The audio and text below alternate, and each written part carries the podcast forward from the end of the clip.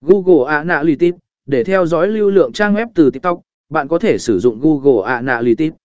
Tạo các liên kết theo dõi đặc biệt để theo dõi nguồn lưu lượng từ TikTok đến trang web của bạn.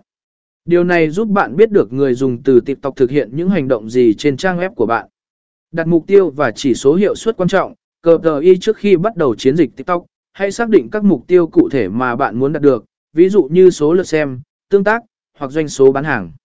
Sau đó, sử dụng các cờ tờ y này để đánh giá hiệu suất của chiến dịch so sánh với các chiến dịch khác, để có cái nhìn tổng thể.